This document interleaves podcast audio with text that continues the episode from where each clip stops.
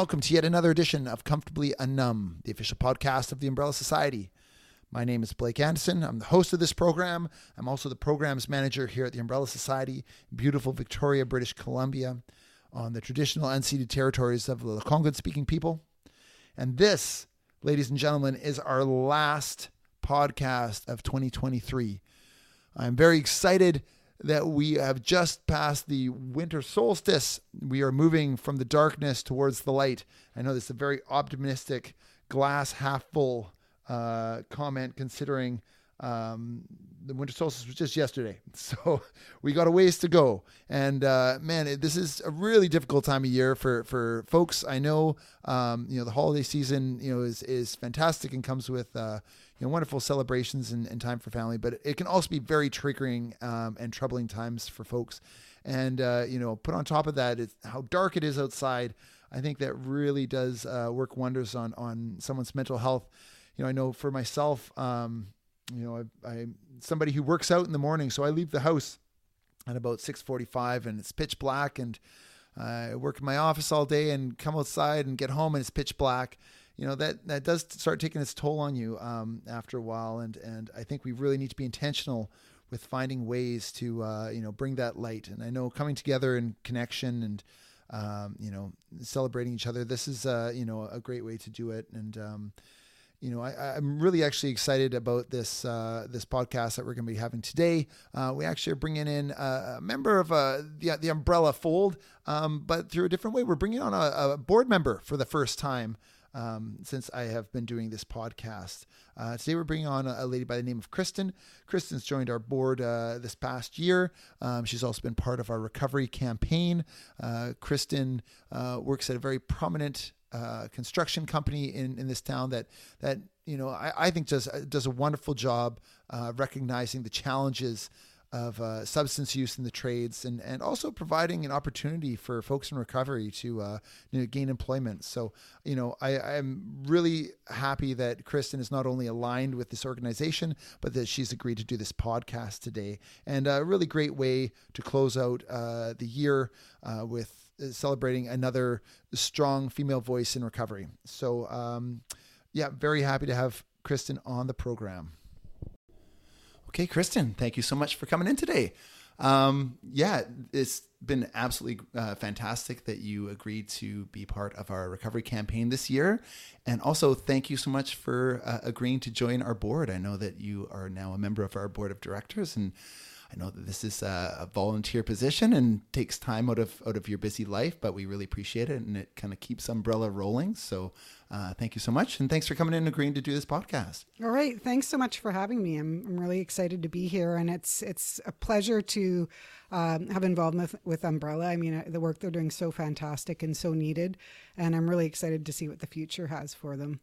Um, so you know, one of the reasons I first got involved with Umbrella was I, I actually knew someone from Umbrella, but also because I'm in recovery myself. Right. And um, one of the things I've learned, especially if, uh, you know as the years go on in recovery, is it's so important to stay connected um, with people in recovery, um, with gratitude, with being humble, and I, am just so impressed with what Umbrella is doing. Um, for me, um, you know, I grew up around uh, addiction and alcohol, but in the 70s, this was it was normalized really. I mean alcohol right. was everywhere with my parents parties. I come from um, a, a scottish background. Okay, my family uh, you know it was just i didn't realize it wasn't normal for people to get fall down drunk on a regular basis. Right. um, you know there was a lot of addiction in my family even though it wasn't identified as that um, you know, as I grew up, I also grew up in a town where, where, you know, getting drunk and, and drinking were completely normalized, accepted. Um, and probably around junior high is when I started, you know, sneaking alcohol and, and so were a lot of kids. In in my recollection, it was everyone. In reality, it mm-hmm. was not. Right. um, but as the years went on, you know, there there was the binge drinking. There was, you know, fortunately for me and, and most people I knew, there was no huge repercussions at that time. Right. Um, kids having fun and just kind of the right exactly. Passage. It was, you right. know, I grew up in a town that was, you know, outside of Vancouver. It was fairly safe. Um, you know, car accidents probably were the biggest risk, but but in general, it was a pretty safe place for kids. So, um, you know, time went on and and life went on, and I went off to university, and again, it was party, party, party. Uh, you know, I still managed to get all my courses done. Right. So it wasn't having a big, uh, you know, a, a, significant impact on your life at this point. I, at I, least that in your kind of. Yeah, I mean, I didn't think it did, but in reality, it did. I just it was part of the justification of it being okay behavior um, right. because you know I see everyone around me doing it. Um, you know, my career progressed. I moved to California for a couple years and worked in and lived in the Silicon Valley after my my undergrad degree in science. Um, and again, you know, there was a lot of a lot of the same kind of activities there with people. Um, you know, all every celebration was surrounded by alcohol. Um, I, I probably started to realize around that time that it was unhealthy. I saw what what was happening in my with, some of my family members, and okay. clearly there was some issues. And I realized that there was you know generational genetic links. Um, How old were you at this point? This was in my mid twenties. Okay. Um, but the other thing was with moving to the United States is alcohol is available everywhere, every corner right. store, every gas station. Um, and at first I had roommates, but later on I lived alone. And that's that's the point when I first, you know, I'll just, you know, grab a bottle of wine and you know, well, I live alone, so it's okay. Just all the justifications that happen. Right. Um, I then returned to Vancouver and and did my grad school and my PhD. Um, oh, I, I, should preface the fact that my my whole life I've I've had challenges with anxiety, uh, depression, nightmares, insomnia, things like that. Okay. So that was some underlying triggers Issues, I had that right. I was trying to um, social anxiety. Um, I tend to be quite introverted, so these were all things I was kind of using alcohol yeah. as a tool to right. You know, self medicate so or the social or, lubricant. The, exactly. Right. Right. Yeah. Exactly. Um, but through grad school, a lot of my friends had you know moved on with careers. Were starting to have families and less and less people drank. They just naturally started to kind of tone back on the partying. Right. Um, so at that time, I started. You could always find someone to party with, but it was always different people, and still mm. justifying. Mm. You know, in my mind, this is okay. You know, these people are going out, not realizing that that these people aren't going out as much as I am. Right. Um, through grad school, you know, I, I kind of had this co-addiction of workaholism, which kind of kept kept the alcohol at bay to a point because I was doing my research. It was very demanding. Um, my courses were very demanding. And there was about six years. I, I, also had some healthy habits as well. I played a lot of sports. I played soccer and ultimate and beach volleyball, and I, I walked and rode my bike, and I had you know a lot of um, friends that did sports as well. Right. So that so you're functioning, you know, quite well. Obviously, like you're still progressing in your life. You're still doing, you know, participating in, in healthy, normal activities. And I think sometimes almost that's that's almost a harder place to be to actually be able to recognize, um, you know, the the challenges with your substance use, right? Is absolutely if you're still kind of getting the job done, as it were, right? Absolutely, and it's it's easier to justify, and and and really, it's that internal battle that started to go on in my own my own conscience of going, mm, I, you know, I, I really think I have a problem. I know there's others in my family that have a problem. Um, I see what this looks like. I don't, and this is the point where I start to realize I don't think I could stop this if I wanted to. I don't think that. Right. I, I think this rules my life now, hmm. and I hated that. It really bothered me. I'm very, you know, independent. I like to. I'm, I'm rather a bit of a control freak when it comes to things. So okay. that really started to eat at me. And I started, that's when I started to really have this kind of internal battle within myself and, and other people, as far as I knew, again, probably not true, weren't noticing this yet. Okay. Um, I did live alone all through grad school too. So this was another theme for me was the isolation and the kind of being a hermit. Right. Um, my family didn't really know because you know I'd see them once in a while. You know, I, I had this air of success from the outside. Right, you could put on the facade. You know, I, the, right, exactly. Yeah, you know, I've got there, my yeah. I've got my bachelor of science. I worked in the Silicon Valley. Now I'm getting my PhD in microbiology. You know, by all I, I play all these sports. You know, right. but really I lived alone and in, in private. You know, I'm I'm regularly drinking alone at this point. Not not right. during the day yet not so th- there's a real you know if i if i mapped it out it, it would be a pretty clear progression from childhood all the way up to when I finally found recovery. Um, but I was dealing with a lot of anxiety and depression. The the whole process of doing your PhD is a very kind of degrading and and difficult old boys club kind of you know you have to take the pain and the suffering in order to earn this Right. kind of and for me being hypersensitive and, and hard on myself that was really difficult um, i did ultimately finish my phd but what happened at the end of that is you know i had dreams to go out and work internationally dreams to do kind of more developmental work public health um, but all of those things were voluntary and at the end of a phd you, you're not a rich person Right. Okay. you you don't have any money you have student Right. loans yeah. um, so I, I kind of felt like I, I, you know, I've gone through this whole process. I've done all this work, and now I, I want to achieve my dreams. But even more so, what was keeping me from achieving my me, my dreams was knowing that I, alcohol now controlled my life. I couldn't not drink. Um, you know, I'm, I'm planning how am I how am I going to get alcohol? Okay, I've, I've got this activity to do today, and then I can go and I can get some wine and I can go home and be by myself. And um, the other thing that happened is I had this focus uh, uh, the workaholism, I guess, so to speak, for all these years. The end of, you know, I'm done my PhD. What do I do next? It's this huge letdown, right? So it- yeah, and you I- hear I- about this a ton, right? Yeah, you've achieved something, and then it's like, yeah. Now what do I? Yeah, now what do I do? right. I was I was a bit lost, and I had some great offers, but they were um, far away. And at that point, I, I felt too weak and broken down and defeated to really pursue them. Mm. It was also going into fall at the time. right? um, which winter I find very difficult. Yeah. And I remembered how much I loved living on the island and, and had done my undergrad degree here at UVic and thought, well, I'm going to go back to the island, not thinking about, well, I don't, I don't really know anyone on the island anymore. Right. And I, I lived alone again. And that's when things got really bad. So how, how how old were you at this point when you moved back to the island? this was when I was 34. 34. Okay. Yeah. So I lived back in Vancouver for about eight years and then um, came back to the island. I did have a few friends here, but again, everyone's moved on. They have families, they have careers at this point.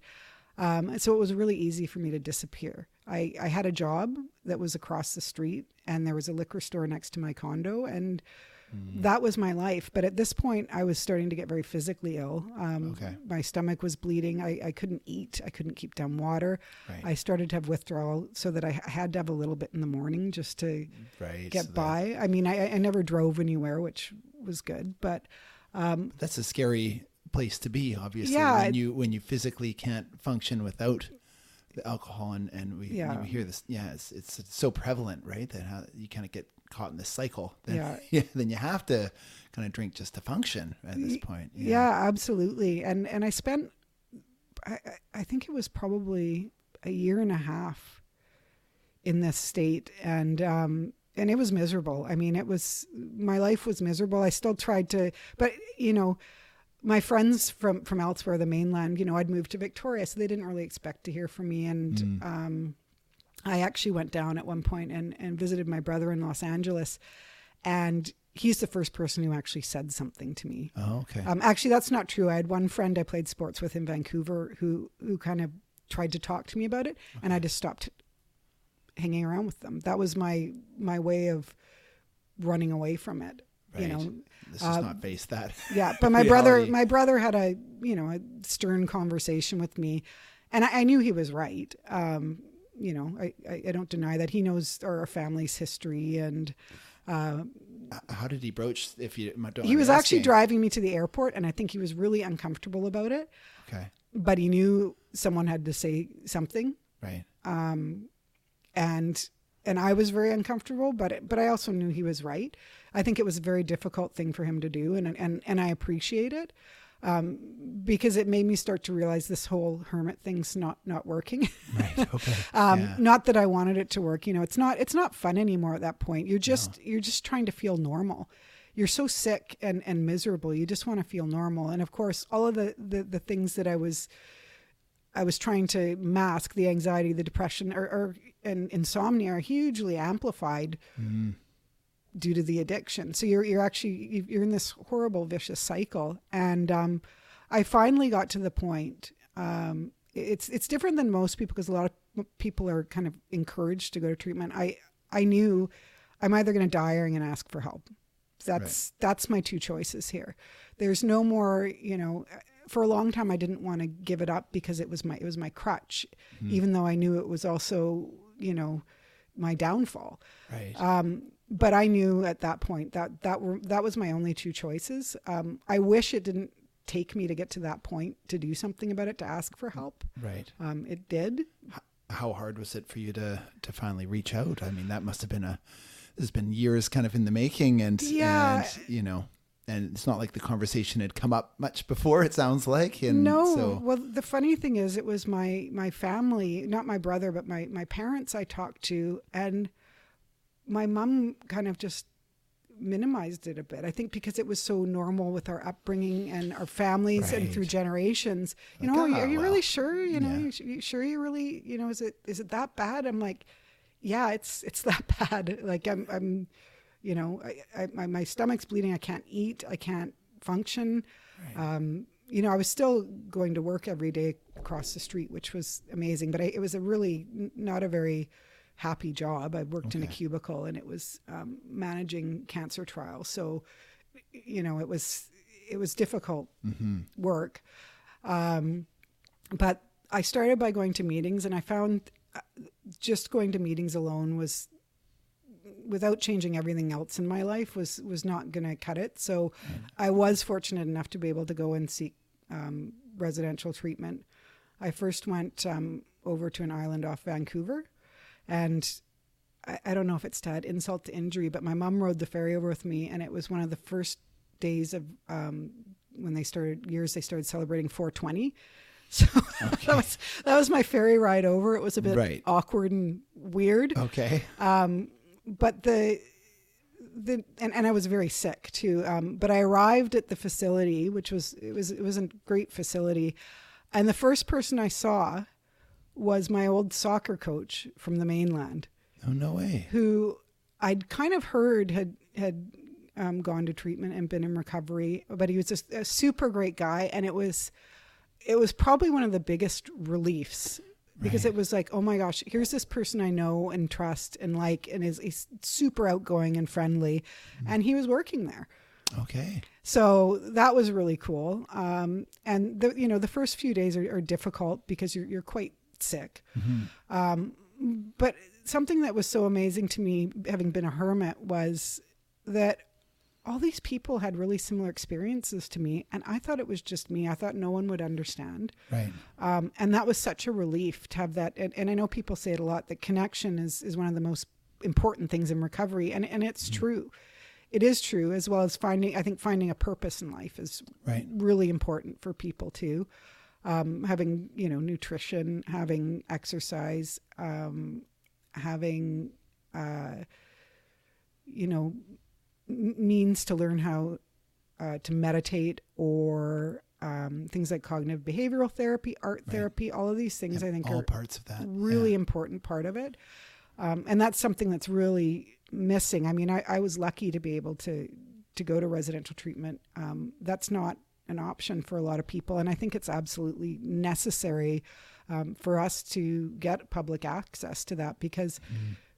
For someone to become sober, say detox or something like that, and then go back to the same life they've they've always had, right. it's it's not going to work. There needs to be the support of the primary recovery and then all of the support afterwards you know i mean umbrella right. obviously has some really great staged recovery houses and um, there needs to be all the whole continuum of care. Right. So it's, really a, it's a long people. process, right? To, yeah. To recover. It's not just, you know, I think some people feel, yeah, just get away from the substance and that's fine. Well, there's, like you say, yeah. there's so many other elements that need to come into it, right? It, yeah. yeah. Absolutely. I mean, there's, there, I think there's always underlying for people. I mean, it's physiological, it's psychological, it's genetic, um, but there's usually other triggers, either traumas or um, anxiety, depression mm-hmm. was, was what it was for me. Um, that all all feed into it. It's such a complex disease, Absolutely. Um, so it requires a complex treatment right. and, and ongoing support. And um, you know, I, I spent six weeks there, and felt the the best I'd probably ever felt in my life. You know, Wow. did a lot of work around counseling and around you know past things. You know, everyone in the world I think has their things, and Right. certainly you know in developing nations, our challenges are not are not you know basic food and shelter usually, but for a lot of people in addiction, that's where they find themselves. coming from? Yeah. Even though here we are in a developed nation, um, and they don't have the basic needs. Right. Um, so I, I, I think it would be. Uh, it seems that the, the public money's been a little bit misdirected, or only directed to a few pieces of the, of the puzzle, and there Right. really needs to be a.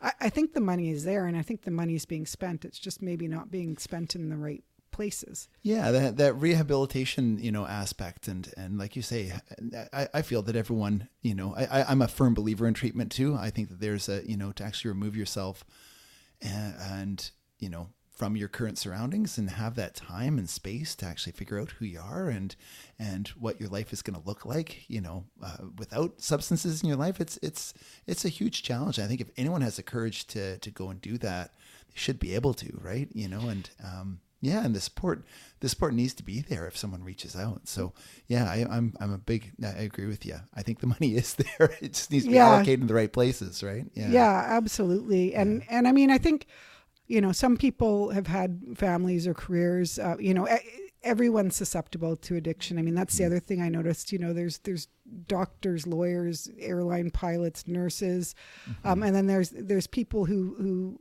really have never had support. Say we're in the foster system and have, Sure, have never absolutely. had a strong support system in their lives and and different people are going to need different things and i think helping people find a passion in their lives you know depending on their background some people have had big traumas too and Mm-hmm. that's going to be a much more complex treatment because that needs to be addressed and supported Absolutely. as well Right. um, so you know, I, anyways, I felt fantastic when I left here. I came back to Victoria thinking I had the world by the horns.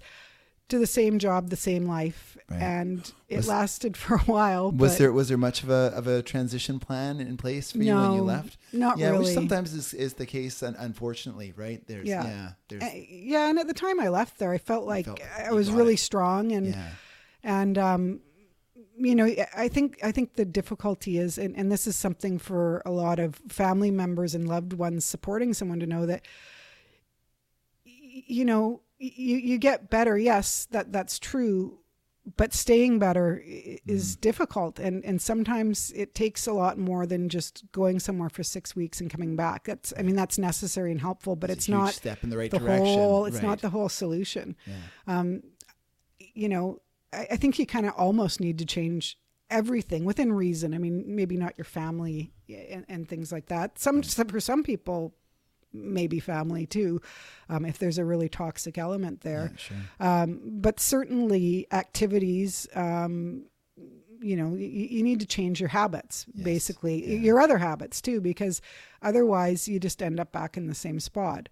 Um, and that's essentially what happened to me. How long did you last once you were out? So you kind of, like you said, you think- came, came right back to the same situation that yeah, you left. yeah, And right.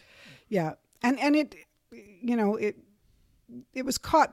I don't want to say caught. It was. Um, I- didn't fall back into addiction long before I got help again because at that point it never gets. It's better. It's just the same but worse.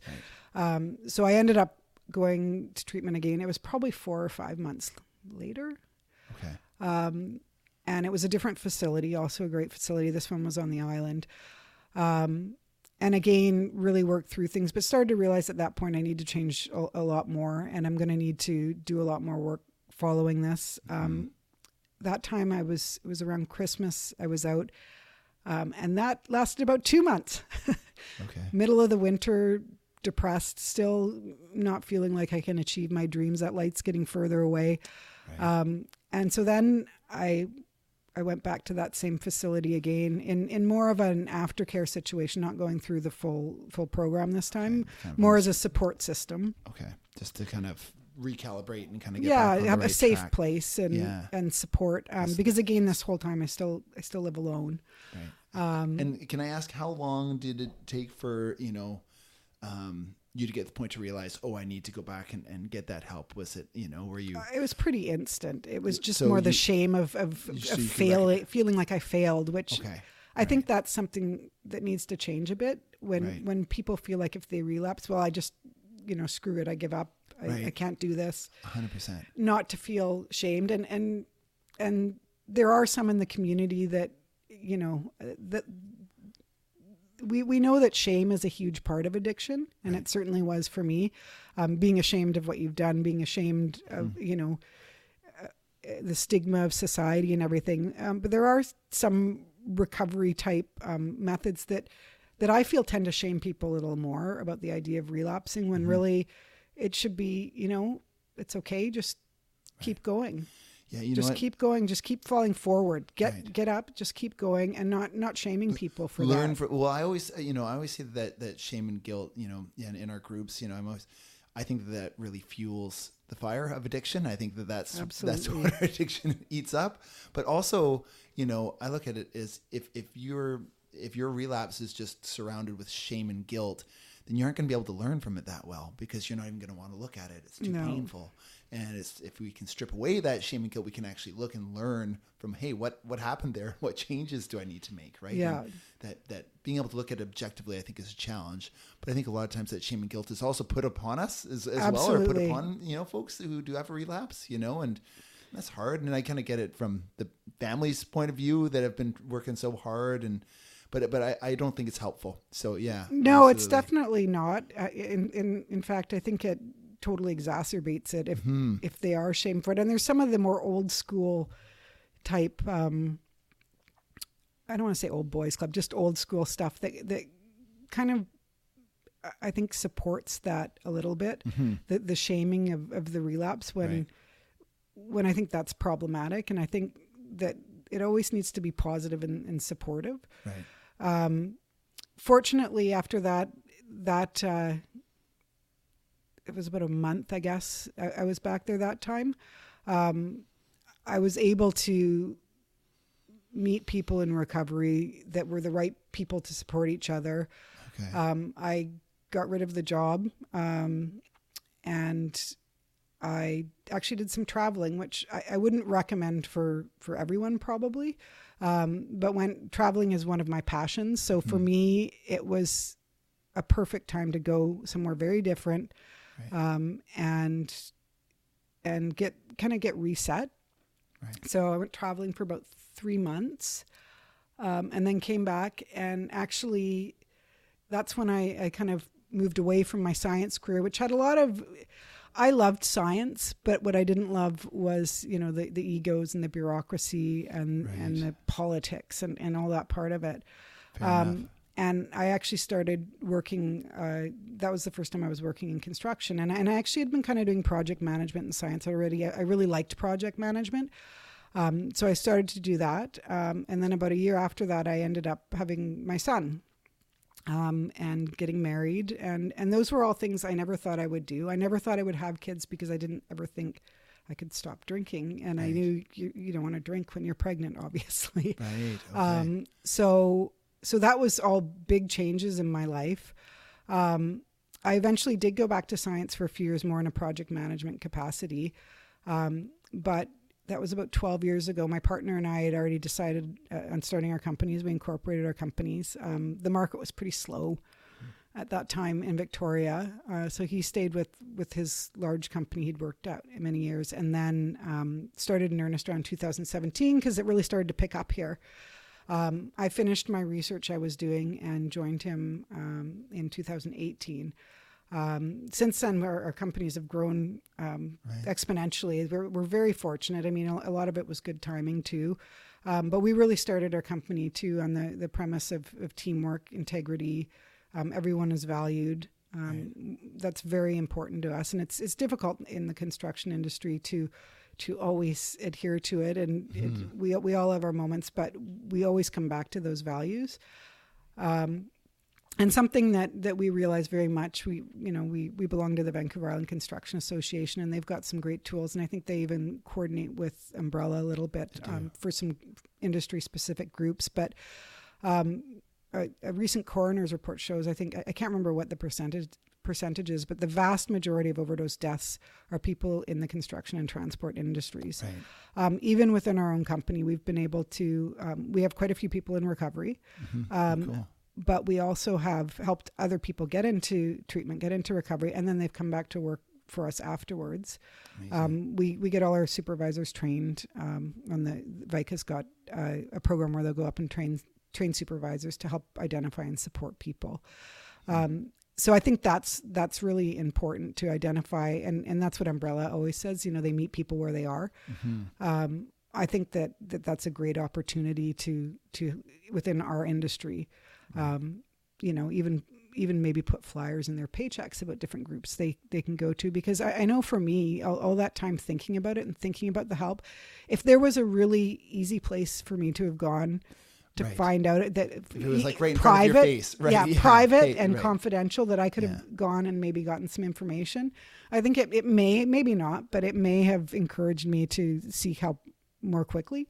Right. Um, I, I think, you know, it's especially for men, it can be more difficult as well because uh, I think this is changing too with new generations. But but my generation, you know, boys don't cry, boys don't Right. talk, boys, you know, suck it up, and and I mean, I think that's something that's really problematic too. Right.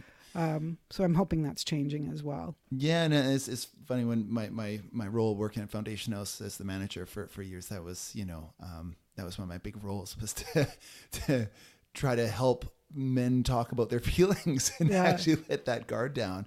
It's really hard. And I think that is something that's kind of in, indentured into our culture, unfortunately.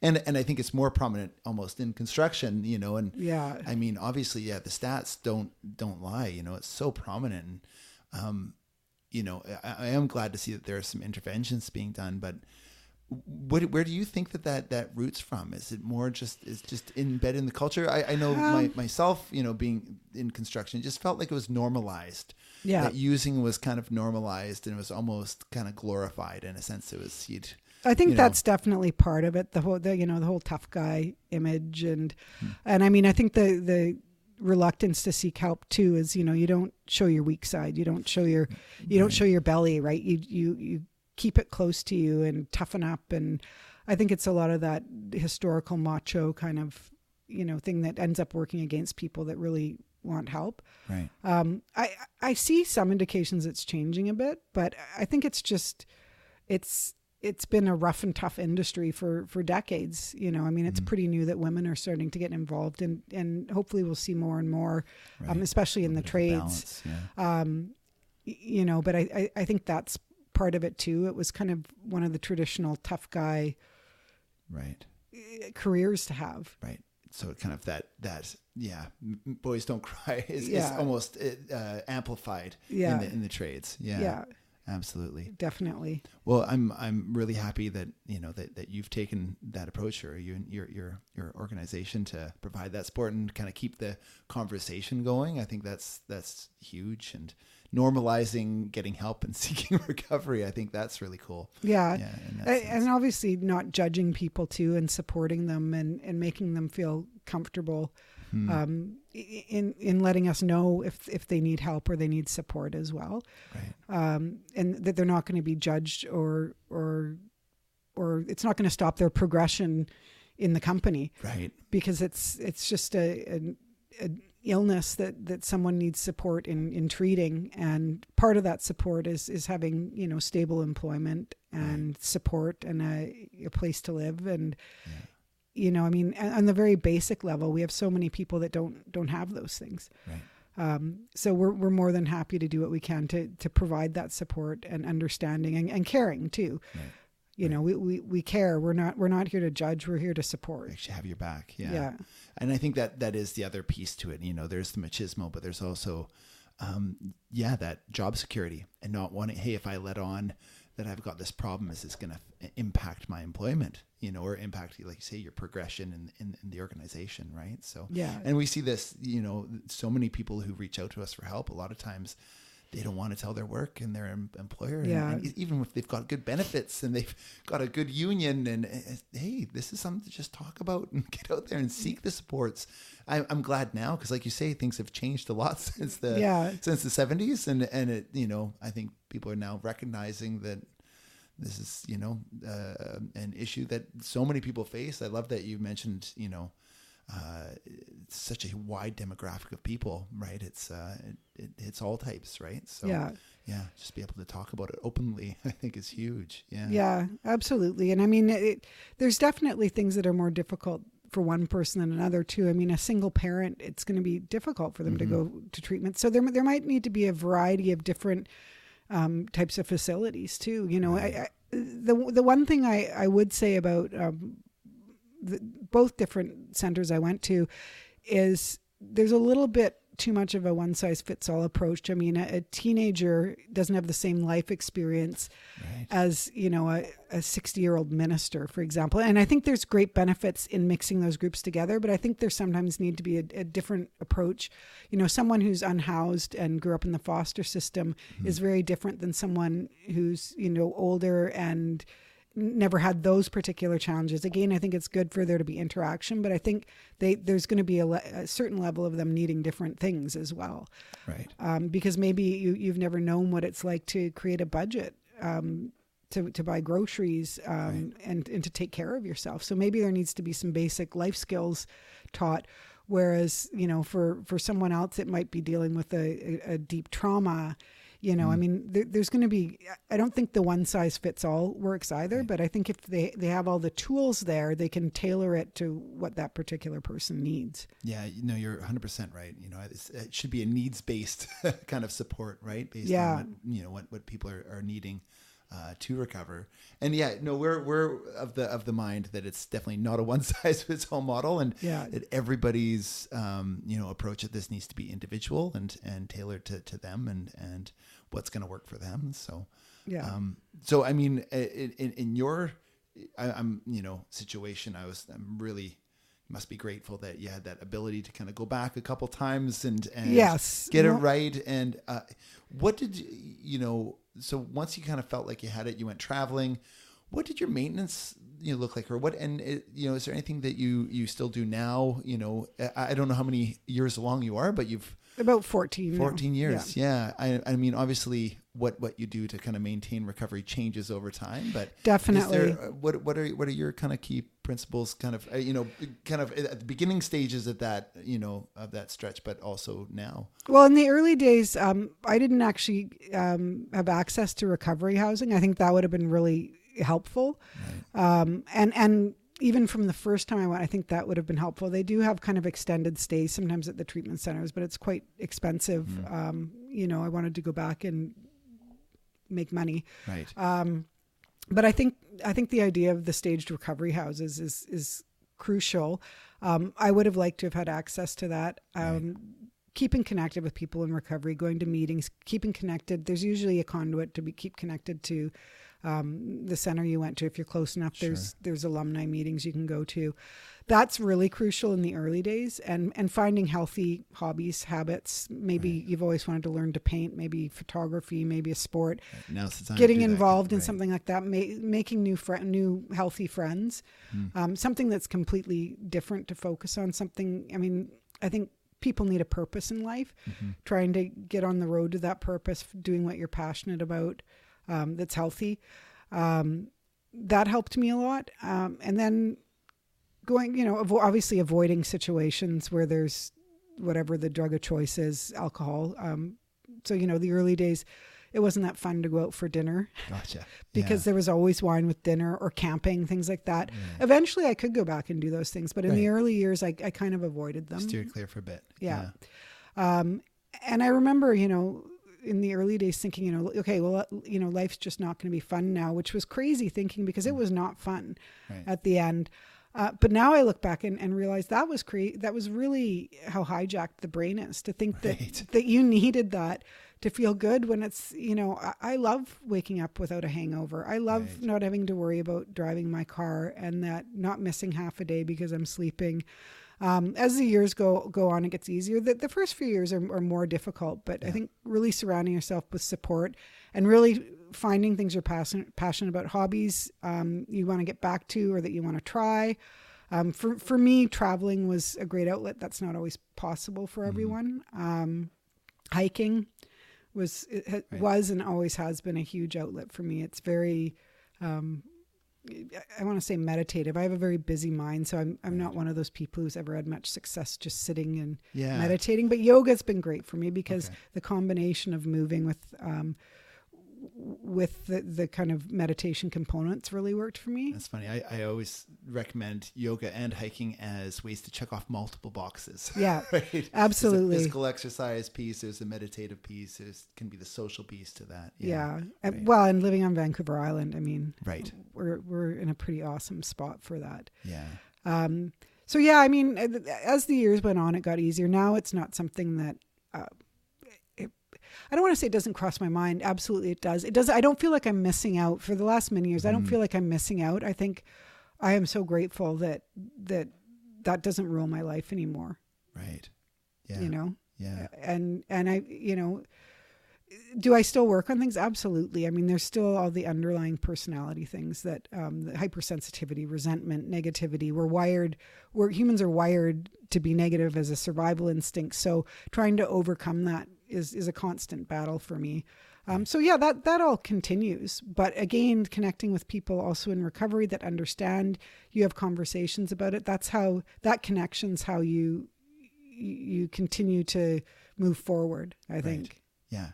Get it out of your head and yeah, Yeah. talk about it and seek feedback and Yeah, absolutely. with pe- like-minded people that you know kind of understand where you're going. Yeah, what you're Yeah. going through.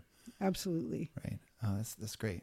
Well, I mean, obviously, it's uh, you know, it's it's been a, a journey, but you know, it's great to see that you've made it on the other side of it, and I think it's given you great insight too as to you know what is needed, um, you know, and uh, obviously bringing that to the board, you know, at Umbrella is is super helpful, and we always appreciate, you know, you can bring your lived experience to, you know, to the table, and I I think that's so important. Um, you know, if if you do you know come across someone who is in addiction or if you know speaking right now to the people who may be listening who are in active addiction um you know what kind of advice would you give them You don't have to stay suffering. There there is help and you know I would find a way to direct them hopefully towards the help that would be of most use to them. Um, in saying that, I kind of bite my tongue a bit because what I'd what I'd really like to see is proper support, treatment, continuum of care for people because there are limited resources right now. Um, I mean, Umbrella is doing an amazing job in in filling a lot of the continuum of care, but I, I'd like to see the public money do a lot more. So you could actually tell that person, "There is help. Here it is." right Um, right now, I, I think I would probably direct them to a meeting or go with them to a meeting, um, take them, introduce them to people, um, maybe share a bit about my experience. Say, you know, it's it is hard at first. It's hard to imagine life without without this. right It is possible, um, and do everything I can to find the tools to do that. But I, I really think, you know, we we talk about the opioid crisis, for example, or any any addiction issue. Um, you know, in my opinion, it's one one of the most, if not the most important issue in public health in Canada today. Um, and it just kind of seems to keep getting swept under the rug a little bit, um, or or these band aid solutions that they're, they're when they're not contiguous, they're, it, it's not going to solve the problem. And it, if we can provide proper care for people, um, a lot more people are going to get better. They're going to have happy lives. They're going to become productive members of society. There's going to be a reduction of cost to the medical system, to the criminal system, um, which I think will will help with the stigma as well. So, uh, I, I guess I would do anything to help that that one person that I could with with the tools that are available. But really, um, I, I think I'd like to find more ways to help encourage and direct the resources we need to properly help people. right Yeah. that's, There, there are some resources available, absolutely, but we need more. Yeah, you you know, I mean, you just you hit the nail on the head. You know, I, I just love what you just said. Uh, you know, for for me, eh, one of the biggest frustrations is that someone can come to us uh, or can come to other community partners and say, "I, I want to make a change," and that we can't provide that change in real time. You know Yeah. hey get on even even for a seven day detox hey get on the list and uh, go through this process and then uh, you know we'll call you in you know Tell you four to- six weeks you know Yeah, and and yeah. hey in six months we may be able to secure you a bed you know um yeah a government funded facility Yeah, that doesn't um, work. Doesn't doesn't doesn't work in, in this in this line. Um, so that real time support, uh, you know, and you brought up the second stage options too. So we're yeah, if we put in money. Uh, to, to boost the, the treatment side of things, but then have no after plan and Yeah. no supports for people to come back and transition back into community and become, you know, contributing members of our community uh, in a safe, supportive setting. Yeah. Uh, you know, I think it's a it's a it's a big loss, and and it's it's really hard because people keep looking at as if this problem it is a very complex problem, but we haven't exactly exhausted um, our options. No. you know, when it comes to the supports, right? So. Um, No, and in fact, some of the things that have been done, I, I think, have made made the problem much worse and been en- enabling. Mm-hmm. And and we're not talking about small sums of money here either, you know. And um, it, it's just it's it's really too bad. And I think you know maybe I see it more as a as a nonprofit public partnership. Um, but I'd like to see, you know, the government supporting the nonprofits more in, in providing those solutions because they do have the boots on the ground. They they are doing the work already, um, and and largely um, it's people in recovery involved in these, and uh, that's something else I I, I think is probably it's, it's a bit of a blanket statement. But I said I, I think it's difficult for someone to be a drug and alcohol counselor um, or even physician for that matter, unless you're in recovery, right. because it is so complex, and and you really need to understand all the underlying feelings, and and that's one of the things that helped me get better is is understanding there's all these personality traits and things associated, um, and for me as a scientist, I also appreciated learning the physiological and genetic components of it. Sure. Not everyone might care to know that, Yeah, but but that that's helpful. the the Yeah. nerd in me Right, really yeah. like to go. Oh, well, you know that that makes sense why that would happen. Um, Speaks to the individual approach to Yes, recovery. exactly. right? Yeah. Exactly. Well, I, I liked the art therapy. I think is another great one. But anyways, those are those are just some examples of different things are going to work for different people. Right. Um, but yeah, I mean, I- it, it is something that I I think about a lot about how can I how can I or or we or us as a society find a way to you know I don't think you're ever going to be solving a problem 100% but boy you could sure help a lot of people Yeah. um, there's a lot of people I think that want to get better and they just don't know where to go. Right. Well, listen, I, I'm I'm really happy that that you now are part of the board and you can help you know instill that change. And uh, like I said, we need we need more people in our corner. So I'm really really um, grateful that you've kind of taken that that call to action and and you know really doing something about it. So and using your experience to to help others, and that's what it's all about too. So Well, thank you. It's it's an honor to uh, be able to to be involved with Umbrella. I really admire everybody here in the team and and what you guys are doing. So I, I'm happy to contribute in any way I, I can um, going forward. Amazing. We appreciate it. And and in the meantime, I, I, I know that conversations like this and this podcast do do reach out, you know, to to a lot of people. And so I'm sure your story has has resonated. I know your story has resonated with folks. Um, so thanks for taking the time. I know you're very busy, so I really appreciate you taking the time to come in and uh, and have a chat with us. Oh, thanks so much for having me. Yeah, wonderful. Thanks. Okay, thank you once again to Kristin uh, for coming onto this program. Um, I really enjoyed that conversation, not only because Kristin's story is is very profound and I think is going to resonate with a lot of folks. I also like that Kristin had the courage to talk about you know what we could be doing better in our system and in our society to support individuals, um, you know, with their substance use challenges. Uh, sometimes it's a hard conversation to broach, and um, just the fact that Kristin can can speak so candidly about it, you know, I, I really. Uh, I think is important. I, I, really wish that more people, um, you know, could speak like Kristin did with such authority on, uh, you know, what she sees uh, could make a big difference, um, you know, for, for folks um, with with addiction and homelessness and mental health challenges. So, uh, thank you once again to Kristin. Really closed out the year in style here, um, but we will be back. Uh, I'm going to be taking a little bit of a, of a break here, but um, you can definitely expect uh, more podcasts to be rolling out, um, you know, come mid January. So uh, please stay tuned for that. Uh, the season is still far from over. Um, until then, I hope you have a wonderful holidays. I hope everyone stays uh, safe and um, continues to progress in their own journeys. And um, we will see you on the flip side. And remember, recovery is possible. Please never give up hope. Uh, my name is Blake Anderson from the Umbrella Society. Have a good night.